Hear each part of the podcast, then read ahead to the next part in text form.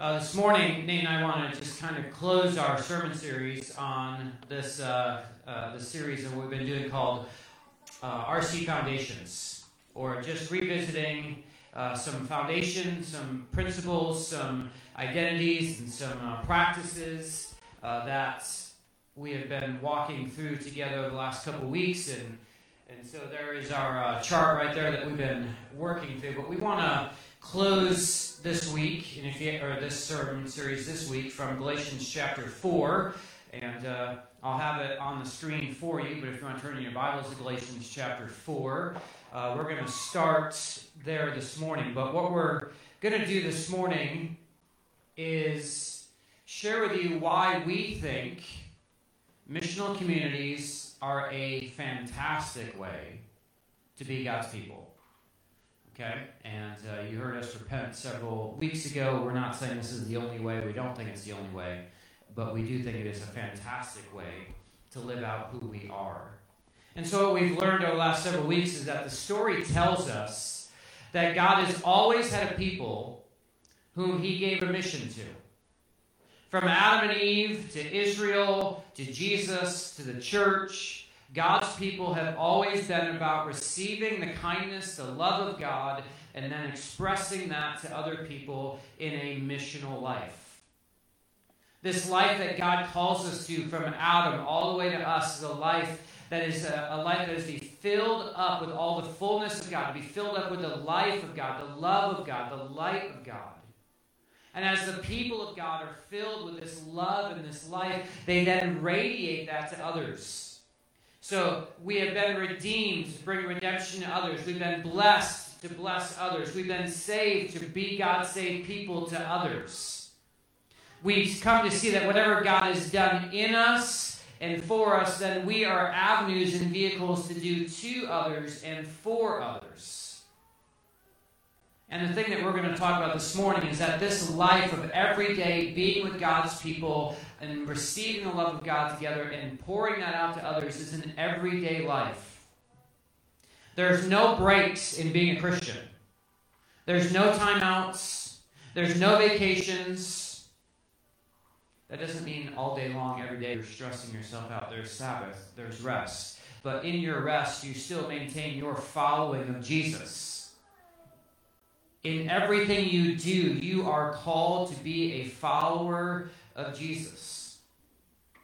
And so this morning, what I want to walk through this morning is uh, I'm going to give a, a, quick synopsis of what we're talking about, and then Nate and I are going to kind of tag team back and forth about uh, some ideas and things that we're going to process together from Galatians chapter 4.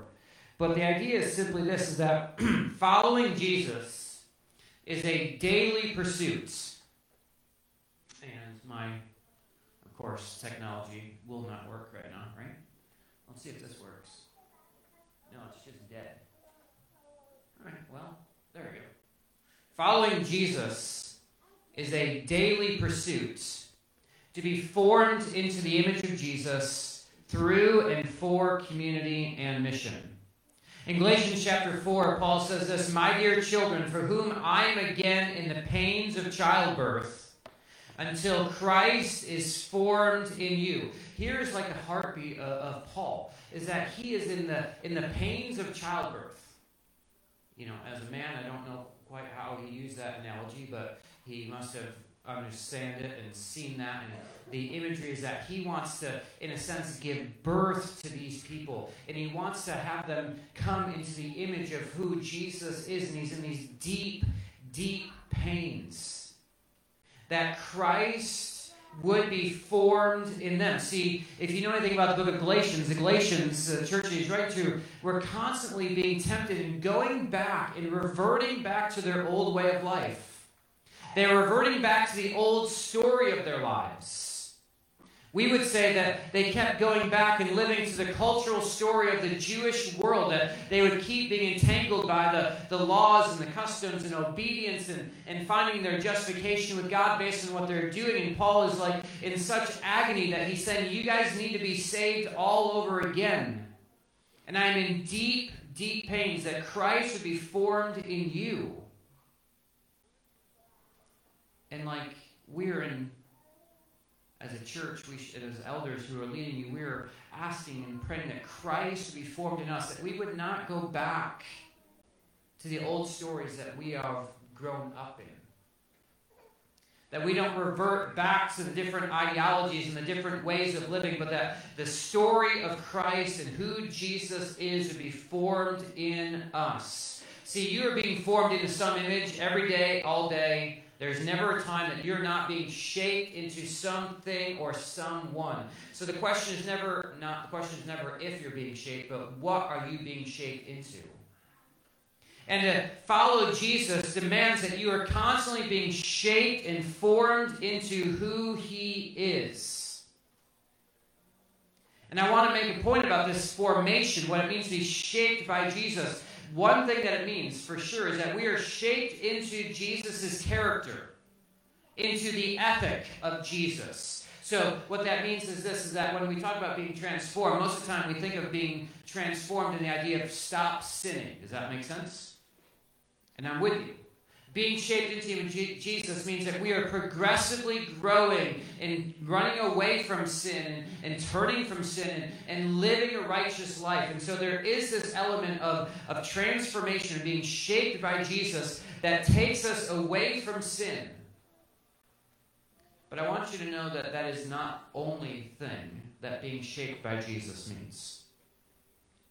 Jesus is not what you know, there's an image that I think of, and I don't know if this helps. This is what helps me in my crazy, weird brain.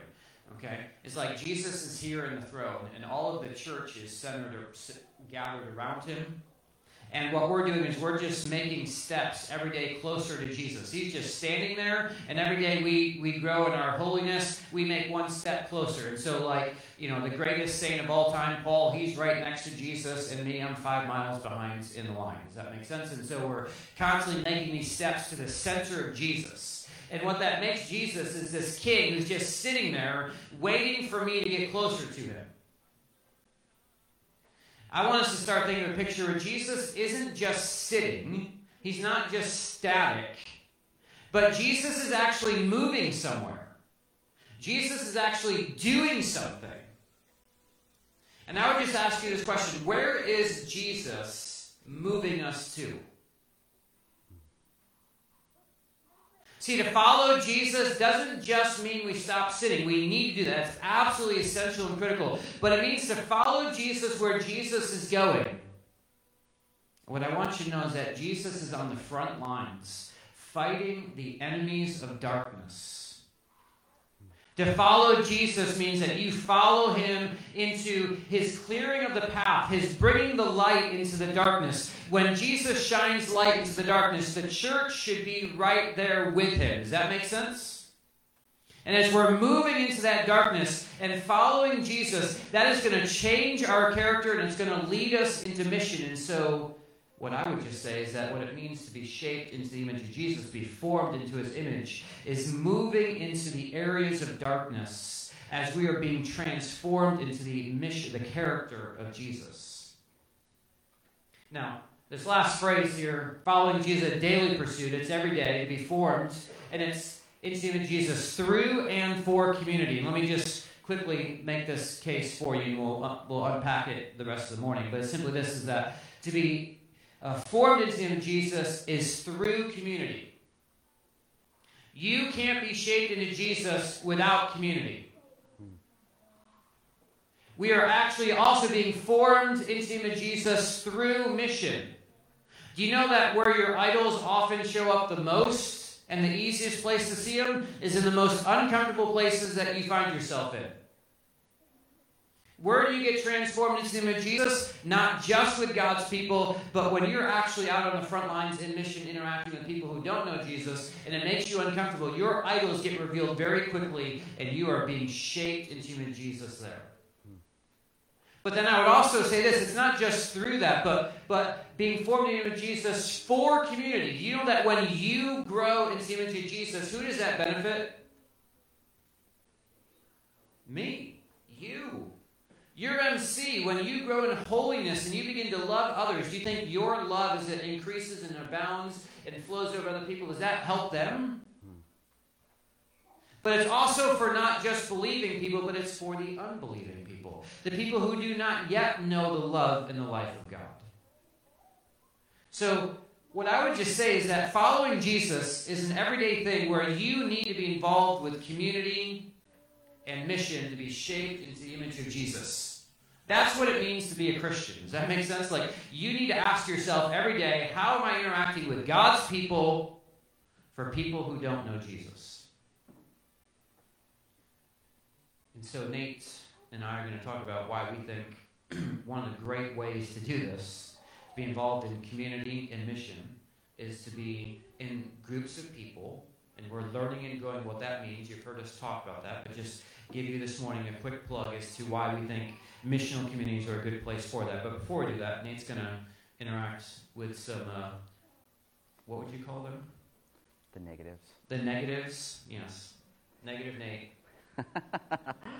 yeah, as we kind of transition again, not leaving theology, but thinking how does theology become practical, it's probably a good idea for us to be honest and assess why does missional community life often not work? Why do we often hear this can't work? Because maybe you all have thought these things. We as pastors often think these things. We hear these things from folks. So I just want to spend just a couple minutes saying, why don't missional communities work sometimes?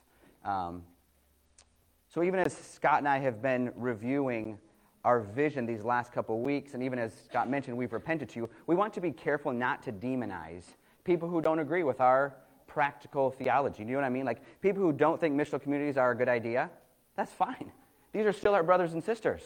People who have left our church over these things, we still love these people.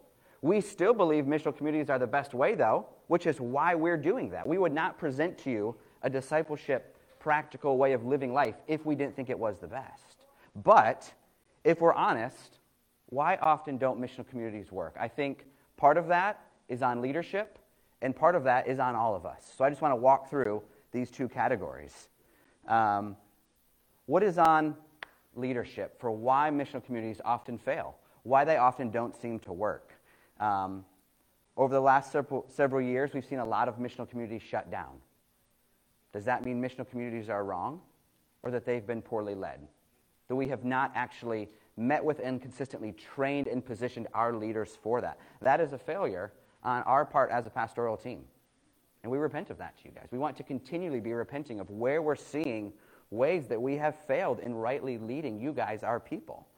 Um, we haven't trained leaders in not just theology, but even spiritually, emotionally, practically on how to lead a group of people in mission together.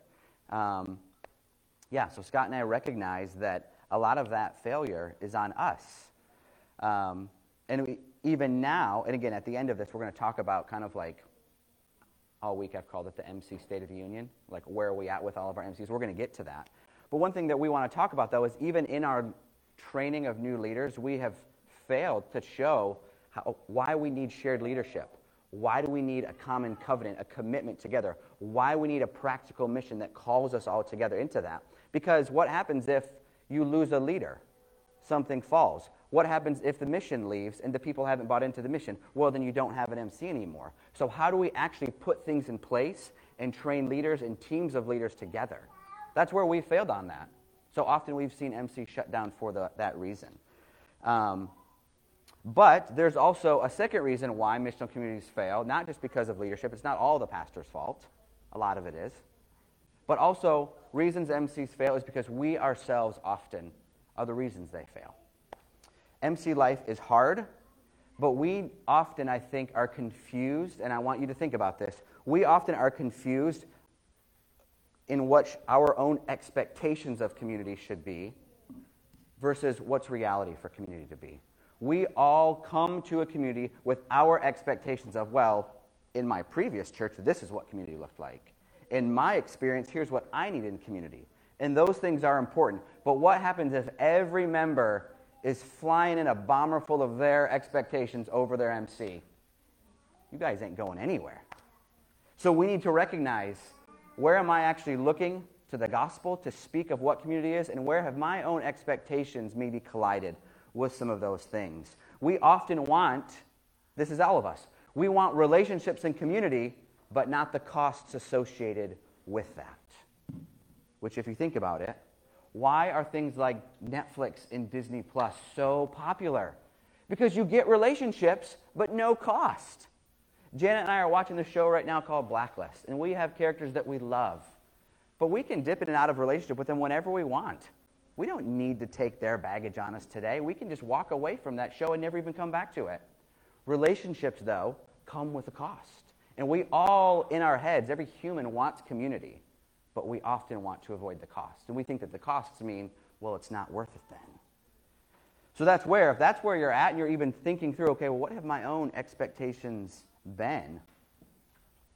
That's where we want to together begin pressing into what does it look like to actually recognize our own expectations, even weaknesses in community, and actually begin to vocalize those things together. As we're seeing new missional communities launched, coming together and saying, here's what my expectations are. Maybe these do or don't line up with what the group is about, though. Another reason within that that MCs don't work, as Scott already alluded to this, is in a communal life, your real life is going to get exposed. Your real life is going to come out. Your anxieties, your fears, your expectations, the real guts of who you are is going to spill out, which is often why people don't like missional communities. And I mean, in one sense, that's okay. Often people just think, well, I just want a Sunday gathering and maybe a quick check in during the week, and that's all. And if that's where you're at, or even people are at, that's fine. We don't think, though, that the communal life Jesus calls us into is like an hour a week, though. Does that make sense? Um, years ago, um, our pastoral team had this experience with someone who. Am I allowed to tell the story? I think so. Someone. Still mention names, okay? no names. We, there was someone who was, uh, in one sense, kind of starting to come around our church, getting to know us, talking to our pastoral team. And as they heard more about MC Life, they said,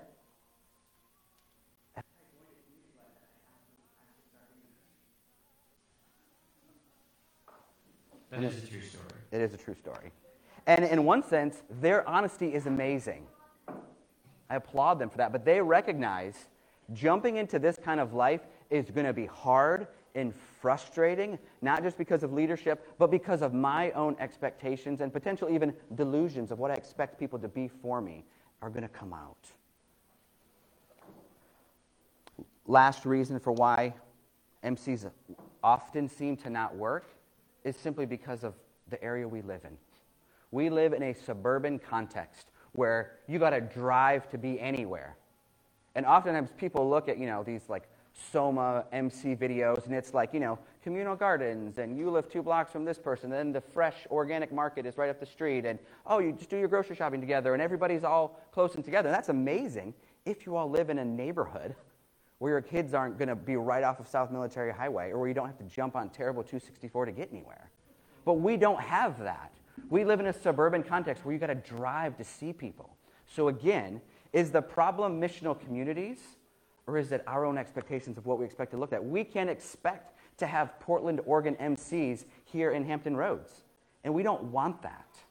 We want missional communities. We definitely want. We definitely don't want that.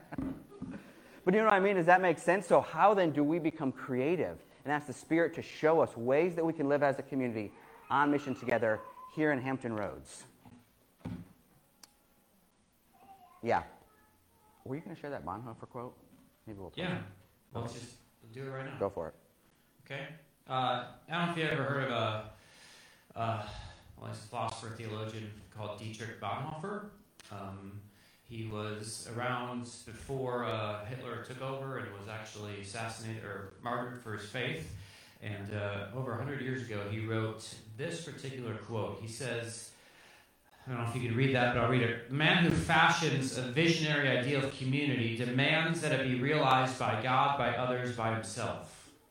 He enters the community of Christians with his demand, sets up his own laws, and judges the brethren and God himself accordingly. He stands adamant, a living reproach to all others in the circle of brethren. He acts as if he's the creator of the Christian community, as if his dream binds men together when things do not go his way, he calls the effort a failure. When his ideal picture is destroyed, he sees the community going to smash. So he becomes first an accuser of his brother, then an accuser of God, and finally the despairing accuser of himself. What does Bonhoeffer say? In order for Christian community to work, you have to first of all smash your idea of Christian community. Hmm. Does that make sense? And what he actually says in a later quote, and if you want, I can give it to you, he actually says this is that you need to actually love the community rather than the idea of community. Hmm. And if you love the idea of community more than you love the community, your community will never work. And so, what we're trying to come back and remind ourselves is that the structure isn't the issue. What your expectations are are never going to be met. But the issue is can you love God's people? Hmm. And when you love God's people, community will work. Does that make sense? Like, when I say work, it's frustrating. Okay?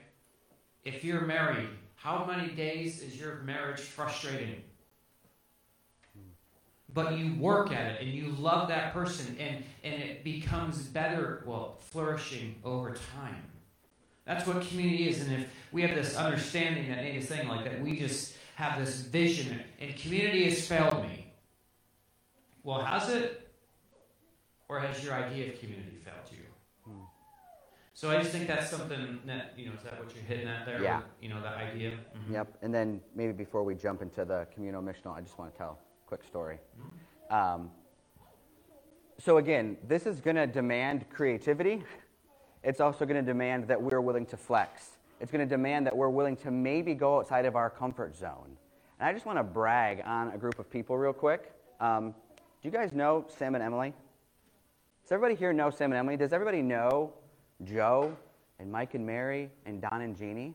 I had the amazing, and I'm not exaggerating, the amazing privilege to sit with their missional community a couple weeks ago. Sam and Emily have three little babies. Their missional community is made up of some older folks who don't have kids, people who have, aren't married right now. And you know what they do as a missional community? They get together at Sam and Emily's house. The little girls are running around, people are interacting with them, holding them, talking with them, playing with them.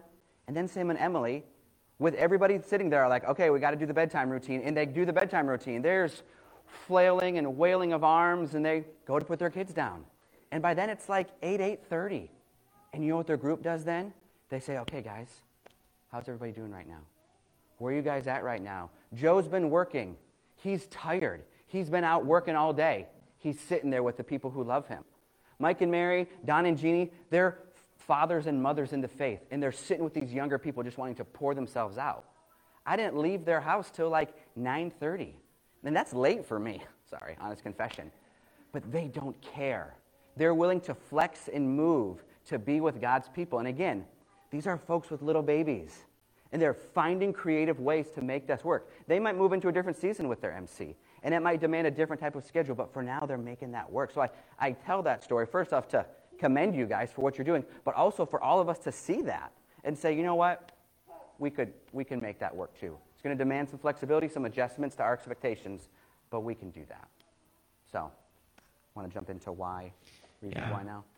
So, if we can just say, what, you know, put a positive spin on this, like what does a missional community look like? How does it actually benefit people and and um, we're going to just look at two categories the, the communal side and the missional side. And I just want to make three points about uh, the communal side, why MCs are actually good. Number one, it creates spaces where the children of God can learn to live out their identities of being family to one another by loving, serving, and forgiving each other. So, why, why are missional communities helpful in growing? Because this is the place, it becomes a place where you can actually live out what it means to be a family. Hmm.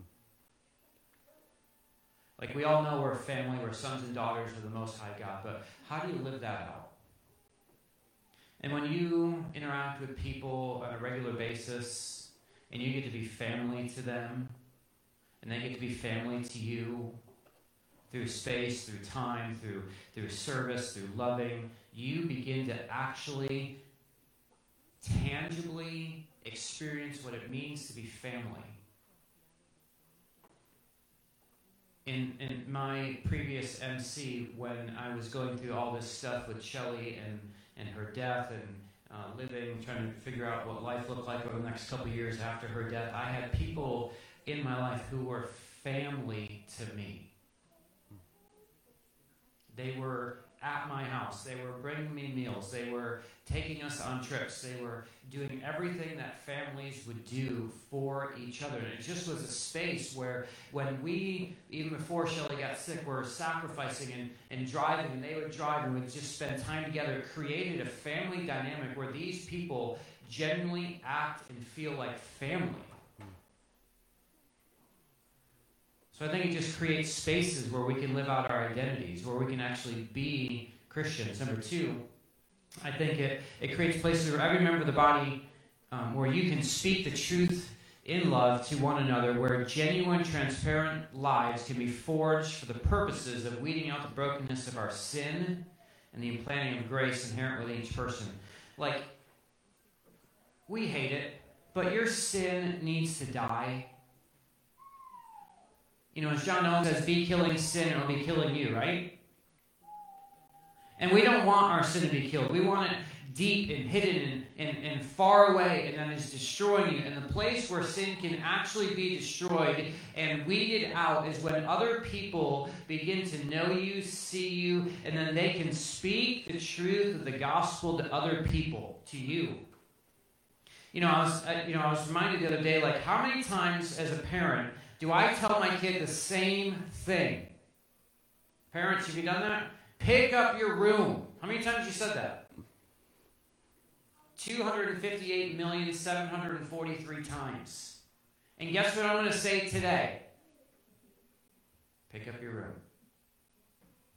Do you know what that means? Guess how many times you need to be told hmm. that God loves you?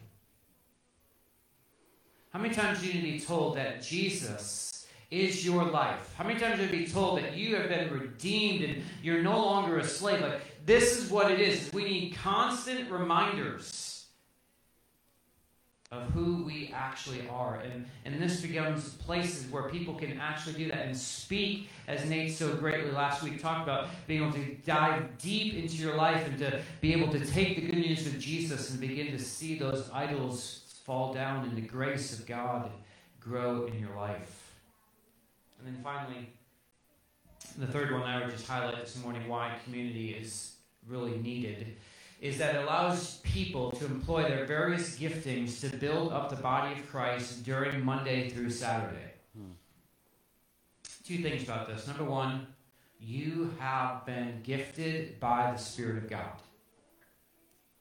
And what that means is that you have been gifted by the Spirit of God not for Sunday morning from 9 to noon. Hmm. You've actually been gifted by the Spirit of God in an everyday, all day, ordinary way of life.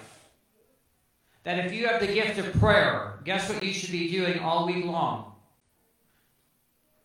Okay, if you have the gift of teaching, okay, I hope it's not just one time a week.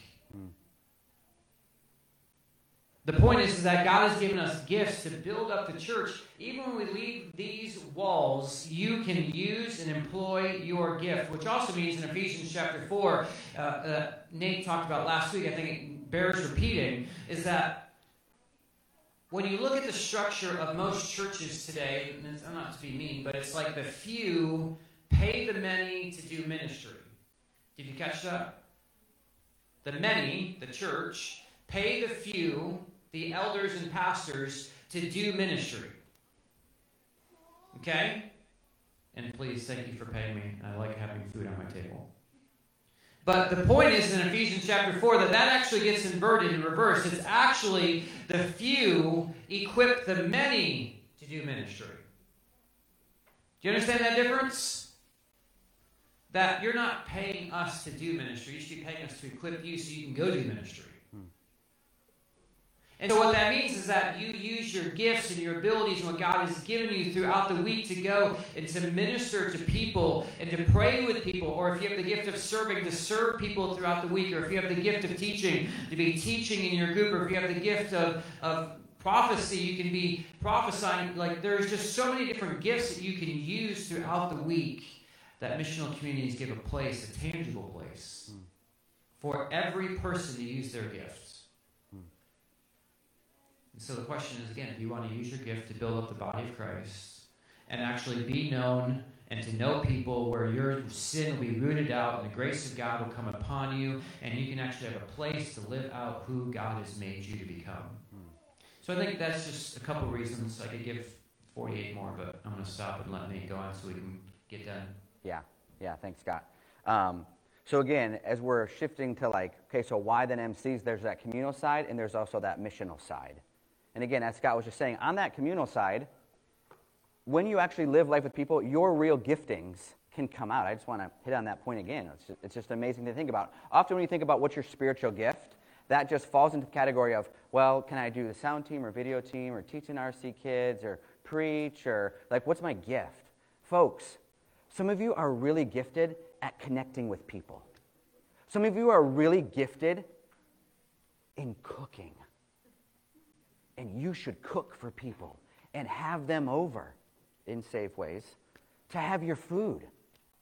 You might be really good at building stuff. Do you think that's not a gift from the Spirit? That absolutely is.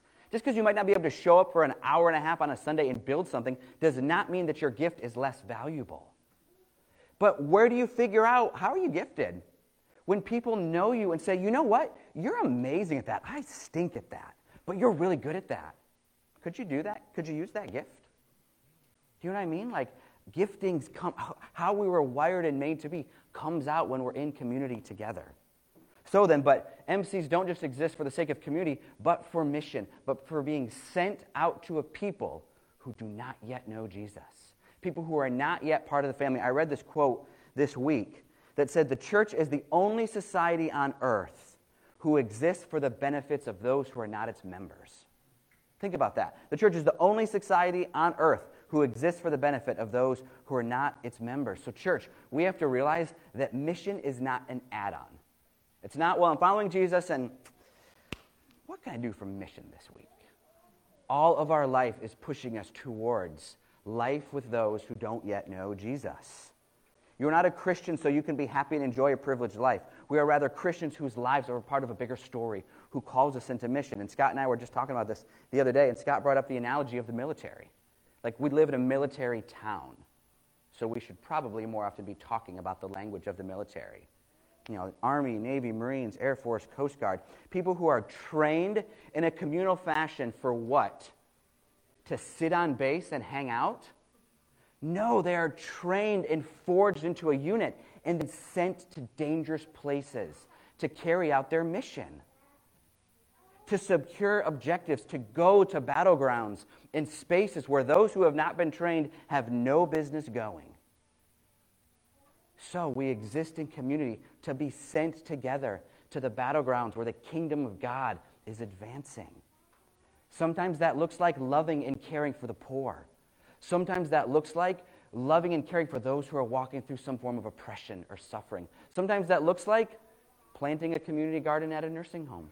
Sometimes that looks like thinking of creative ways to do a nonprofit. Sometimes mission actually means just loving the people who really need you right now.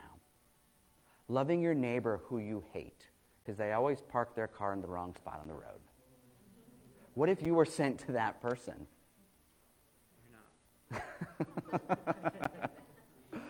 and so before we close by just talking about so where our MCs at, I just want us to say that right now if we can begin to think this way, this pandemic we're in, which who knows what 2020 is going to be, this is an amazing time for missional communities to shine.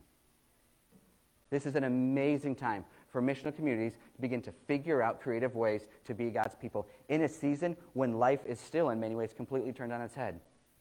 Even this week, I was just thinking, like, what if we pressed towards people who disagreed with us on COVID? You know, some of our folks are watching online, don't feel comfortable being here. What if we actually could put aside our own potential judgments or even disagreements and say, what are ways I could still press towards people? What if the realities I live with are different than the realities other people live with? What if there were single moms who could not afford to get COVID because they literally couldn't put food on their table. So they choose to be safe at home. Oh, well, how, how could I serve them? What could I do to actually love them and move towards them? What if there are people who are being distanced, who are distancing right now, and it's maybe for different reasons than I would agree with, but I could still press towards them? What would that look like if communities began to live that way? So I want you to just think about that this week. Want to go to the last part, State of the Union? Okay. Um, so to land this, before we do our closing song, where are our missional communities at right now? If you came to Redemption five years ago, we probably had eight, ten maybe. Right now, I think we roughly have two and a half. Um, so, just update. I recently closed my MC for the for the express purpose of reforming it, rebuilding it. The Western Branch MC kind of just essentially closed down and are already beginning conversations about continuing life together, how they want to do that. Um, Don and Jeannie and Mike and Mary Osborne have an MC that is currently meeting. Scott has an MC that is currently meeting. I'm currently training a group of guys, four guys together, so they already have shared leadership um, together. They're being trained together to launch a new MC in 2021. Uh, we just started a new training with some of our leaders. We started a leadership cohort where monthly we're going to be meeting with different leaders who are serving in different ways. So we aren't afraid of the fact that right now we have two and a half missional communities. We're saddened by the realities that we've seen MC shut down, oftentimes because of our failure to rightly lead pastorally, or because people have moved, or because seasons of life have changed. We are saddened, but we're not afraid. Does that make sense? Because we really see where, even with the realities of COVID, as Scott just said, you guys are the ministers of the gospel. We, haven't, we still have ministers of the gospel here with us who are seeking to do life together. So I just want us to land on the fact that our confidence, even in pressing into communal life together, our confidence and our competence, our ability, is locked into Jesus. Paul writes in 2 Corinthians 3 Not that we're competent in ourselves to claim anything for ourselves, but our competence comes from God. He has made us competent as ministers of a new covenant. Church, we're the ministers. We're the ones being sent. Therefore, we have a ton of hope. We are going to be very bold as we continue to press into ways of how to form and see missional communities launched this coming year. Yeah, and I just want to close by saying I hope what you hear us saying is that the essence of Redemption Church is following Jesus. Do you hear me? It's not a structure. Missional community is not what we're all about. We're about following Jesus, getting to know him, and seeing where he's taking us, and seeing how he's gifted us, and seeing how we can actually be his people together. The missional community is just a structure of a way to follow Jesus. But at the end of the day, I don't want to be a missional known as the missional community church. I want to be known as a church that loves and follows Jesus. Okay, and I want to be clear on that. We just think this is a structure, a way to structure our lives together loosely based on what God has called you to do. And we want to, what I love about one of the things, if we do missional communities right, it gives you an imagination for what God wants you to do, and we want to help facilitate what God is calling you to do. So that's my close. This is about Jesus in his kingdom. This is not about how big Redemption Church is or how many missional communities we have or all of that. What it is is a call to come and to die. And that call is very hard to obey. So, Jesus, help us to come and die. Help us to die to ourselves because we have seen what it means that you have died for us. And in your love, you died for us. And so may we die to ourselves so that we may love your people and love those who do not yet know you, who you are reaching out and calling into the kingdom of God right now. May we be a Jesus people. May we listen to you and hear your voice as your sheep. May the community, this group of people, as we covenant to live our lives together, may it fill us more and more with the love of God and the grace of God so that we could radiate that love and that grace to people everywhere we go. So, Jesus, we bless you. We declare that you are the King of kings and the Lord of lords, to whom every knee will bow and every tongue will confess. And we thank you that right now, as your people, we're casting our crowns. We are laying them down at your feet, and we are crying and declaring that you are holy, holy, and holy.